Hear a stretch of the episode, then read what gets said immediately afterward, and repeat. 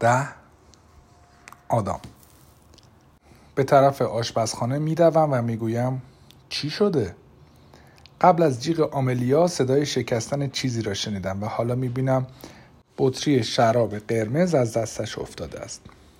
شیشه ها روی کف سنگی پخش و پلا شدند و من قلاده باب را می‌گیرم تا روی آنها پا نگذارم.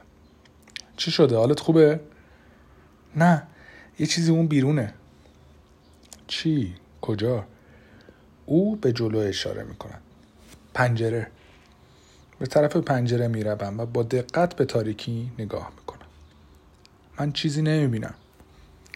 رفتم. تا جیغ زدن غیب شدم. این را می‌گوید و شروع می‌کند به جمع کردن خورده شیشه میرم بیرون یه نگاهی بندازم. نه زده به سرت. ما وسط ناکجا آبادیم. کی می‌دونه این بیرون ممکنه چی باشه؟ لعنتی. تکه بزرگ از بطری انگشتش را بریده و دیدن خون دلم را به هم می‌زند. می توانم انواع و اقسام چیزهای نفرت انگیز را برای پرده سینما بنویسم اما در زندگی واقعی خیلی بزدلم دستمال تمیزی به او می دهم و می گویم بیا این رو بگیر. او را محکم بغل می کنم آنقدر نزدیک است که بوی موهایش را حس می کنم بوی آشنای شامپو خاطرات دوره های شادتر را زنده می کند نمی توانم یک صورت زیبا را ببینم اما حس می کنم غریزه دیدن زیبایی های درونی را دارم. وقتی یاد شبی میافتم که اولین بار همدیگر را دیدیم تمام جزئیات مربوط به او را کامل به یاد میآورم و اینکه چقدر دلم می‌خواست و چقدر نیاز داشتم او را بهتر بشناسم. درباره آدم ها همیشه به غریزم اعتماد می کنم و خیلی کم دچار اشتباه می شدم. چند دقیقه بعد از دیدن آدم ها می توانم بگویم کسی خوب یا بد است و زمان و زندگی درست بودن نظرم را ثابت می کنند. تقریبا همیشه. می‌گویم من اینجا رو تمیز می کنم. از او فاصله می گیرم و داخل اولین کابینتی که باز می کنم یک جارو و سطل زباله می بینم. آملیا می پرسد از کجا می دونستی اونجاست؟ قبل از جواب دادن مکس می کنم. فکر کنم یه حدس درست بود. حالت خوبه؟ اسپری می‌خوای؟ آملیا آسم دارد و گاهی اوقات عجیب ترین چیزها او را دچار حمله می کنند. یک بار موقع خرید چشمش یک کت صورتی را گرفت. ماها ذره ذره پولش را جمع کرد تا آن را بخرد. عاقبت آن را خرید و یک بار پوشید و وقتی روز بعد دید قیمتش نصف شده نزدیک بود سکته کنم. آملیا همیشه تک تک پنیهایش را شمرده. حتی با اینکه دیگر لازم نیست این کار را بکند. واقعا دلم می‌خواست این آخر هفته عالی باشه. این را طوری می‌گوید که انگار می‌خواهد بزند زیر گریه. اما انگار هیچی مطابق نقشه پیش نمیره. ببین اینجا یکم ترسناکه. ما یکم شراب خوردیم و هر دومون خسته ممکنه تصور کرده باشی.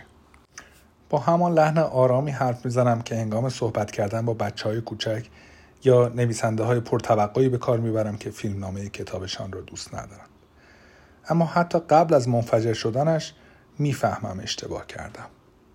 نه خبر مرگم وهم و خیال نبود. اونجا یه صورت بود. پشت پنجره و مستقیم به من نگاه می‌کرد.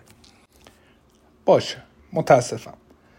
خورده شیشه ها را داخل سطل سرازیر می‌کنم. چه شکلی بودن؟ یه صورت بود. زن و مرد.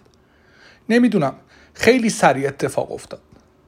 بهت گفتم که تا جیغ زدم فرار کردم. ممکنه همون سرایدار مرموز باشه؟ آملیا به من ظلم می‌زند اما چیزی نمی‌گوید. می‌گویم چیه؟ شاید بهتر باشه به سرایدار تلفن کنیم و بهش بگیم یه کسای اون بیرونن. اون وقت فکر می‌کنی چی کار می‌کنن؟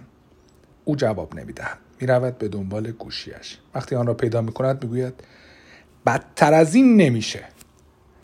سیگنالی در کار نیست. حتی یه خط.